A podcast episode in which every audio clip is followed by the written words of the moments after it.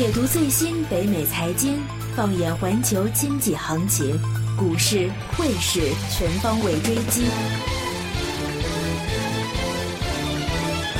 金钱永不眠。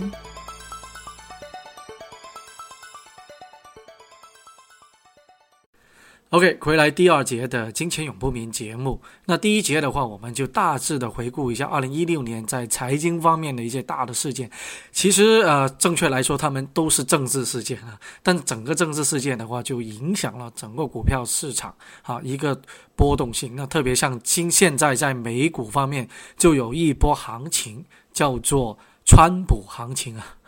川普经济学行情，川普这个经济学也是也是往年的一个圣诞行情的时间嘛。嗯，对，刚刚好也是，而且延续了。那我们先说说市场到底发生什么事件呢？在当时候啊，十月八号大选当天的话，因为他们啊是当地美国时间五点钟左右，就那些票仓就开始关，然后就点票。那从一开始，其实啊，特朗普就已经领先啊。那整个的市场在当时候美国市场其实已经关闭，但是期货市场是二十四小时在开的。那美股的期货的话。一直从呃开票的时候就跌一百、二百、三百，最多的时候跌了八百五十点。那当时候的话，几乎是呃说呃川特朗普呃那个选举人票大概在两百票左右啊，因为两百七十票、七十票，只要拿到两百六十票左右，已经胜出这个大选。那在接近两百票的时候，市场是跌的最多，然后慢慢到已经确认了特朗普要胜出的时候。市场竟然有个戏剧性的反弹，就是说整个那个期期货指数从跌倒跌八百八十点，到回基本上到持平了，持平这个这个水平。那当时候的那个传媒出来的一些信息就是说，哦，虽然呃特朗普会获选，但他的那个经济，他说将会带动美国真正的经济重新的复苏，把。美国的 GDP 重新的去到百分之三点多甚至四以上的那个水平，要把美国工厂、世界工厂不能够再给中国啊、东南亚其他的国家去抢走美国的饭碗，要把这些就业又重新带回饭啊美国，所以给啊整个的投资市场打进了一个好像非常强的一个呃信心的一个针，那希望能够啊投资市场也好，投资者也好，对美国的。未来四年有个不错的一个动静啊。对，如果关于这个大选的一个问题，其实我是我们从三个角度去看，为什么后面会出现这么大一个 Donald Trump 的一个牛市。第一个就是，其实无论是共和党跟民主党，其实传统上啊，共和党是比较重商主义的，他们是比较说啊，就是。呃，要支持企业、大企业，支持商业 （business owner） 这个样子。然后民主党是比较左的那一派，他们觉得哇，很多东西应该要国有，然后很多东西是不应该这么自由化，然后让商人这么赚那么多钱。我们要推行的是平等的东西，比如说呃，Obama Care，就是这个医疗全民医疗，呃，这方面要平等。然后比较左一点的民主党是，共和党是比较右一点的，但比较右一点，同时他比较重视商业的，所以一般来说，共和党上台对商业会比较好。然后第二个呢，就是，呃，一直来说啊，Donald Trump 他当时在选举的时候就说，他说，呃，我们要 make America great again。他说，你现在在美国纽约，今年我今年我去了趟纽约，纽约有三个机场嘛，第一个 JFK 就是那个肯尼迪机场，嗯，第二个是 LaGuardia 那个机场，第三个是 New Jersey 那个机场。那刚他就说，如果你在 LaGuardia 机场出来，你觉得去这个第三世界国家一样，真的是，我今年去那里还车，坐了个车去那里还，你都找不到停车哪里，他都不是在机场里面还车。然后呢，哇，周围都在修路啊，都是乱七八糟的那种感觉，就我绕了好几圈才能绕得出来那种。所以他说一定要坐铁公鸡嘛，三个，而且美国的火车也非常落后。在纽约那边，如果你在那个 Penn Station 那边找个火车想去一下 New Jersey，他那个哇，叫专还有有个专门的人帮你拼这个 schedule，他那个 schedule 摆在墙上一百多个 schedule，然后有个人坐在柜台里叫你叫你把这个题那个那个那个 schedule 拿过来给他，他来帮你拼。这个这个 schedule 拼 schedule 人家很专业的。所以，它那个火车还处于八五六十年代的感觉，我觉得。然后铁公鸡三个，铁路跟呃公路，美国很发达，但飞机场这个还是很落后。所以，光是要做公路跟飞机场，啊不是铁路跟飞机场，美国就可以做很多，带动很多经济。啊不，之前不是说那个中国去竞投这个加州地段的那个高铁？那个高铁，对对，那他不会给中国，？还是给那肯定不会给中国的。啊，还是给日本？哎现在是不是给是不是做这个高铁？现在美国还是没定啊，因为他要做一个高铁，它中中间要经过很多的私人的领地，这些都要一个一个谈的，所以劳民伤财没有二十年时间，我觉得没有建建不起来。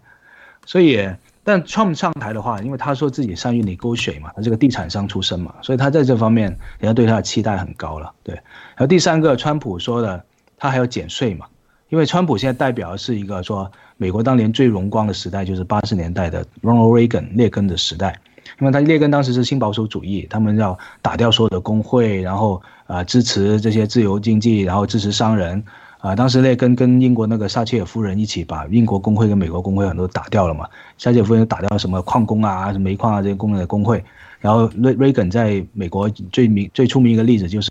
当时美国的航空呃航空塔控制员这个工会，当时全面罢工，几乎要把美国的这个整个航空要瘫痪掉。Ronald Reagan 一上，他当时就很强硬，不谈判，把这些人全部炒掉，然后让军方人去进驻这个航空塔，指挥所有的航运，最后慢慢再请人再补回这个位置。所以他所有政策，你觉得他非常的极端，呃，非常的右跟非常的强硬，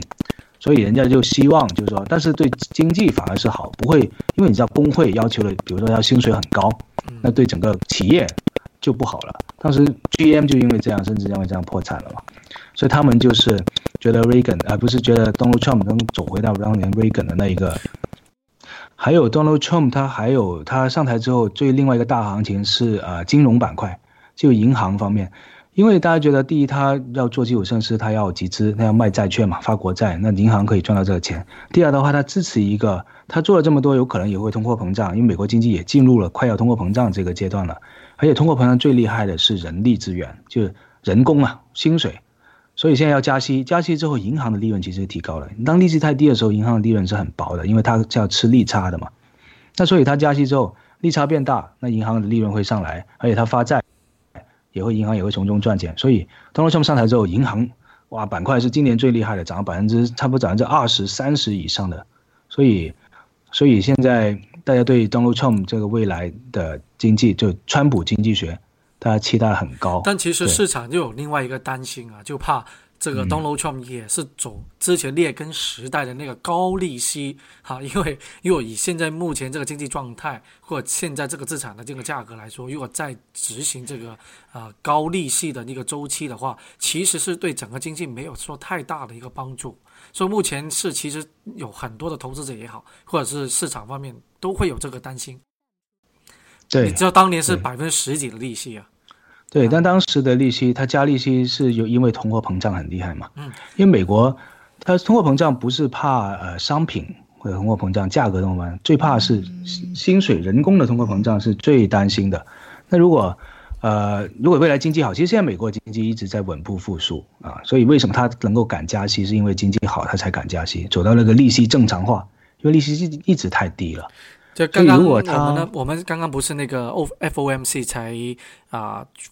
对，加了议一次息，息议息会议就加一个利息。其实这一次啊，就又说回刚才你这个话题啊，这个加息的问题，其实有一个很大的反差，因为耶伦在上周其实他说现在美国正在经历一个叫做高压的经济。那其实际什么叫高压经济呢？就是说在加息呃在通胀开始复苏的时候，但同时在各个呃呃层面的话都没有说很好的一个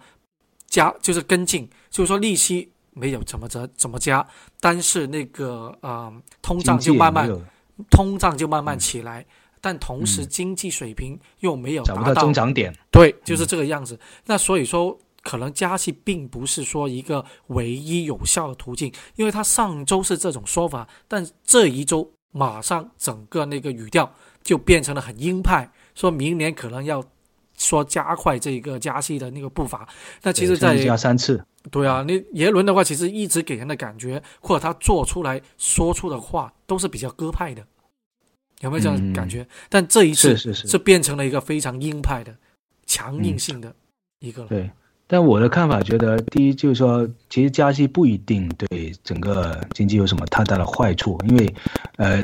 只只说一点，就是说，他把利益正常利息正常化了，为了将来，就是说一一方面可以顶住这个通货膨胀，就抑制通货膨胀，另外一方面，到了将来有出现经济危机的时候，它又可以减息，这是一个子弹啊，减息是一个子弹，是一个对抗对对付这个呃经济危机的一个子弹啊。所以它现在收集子弹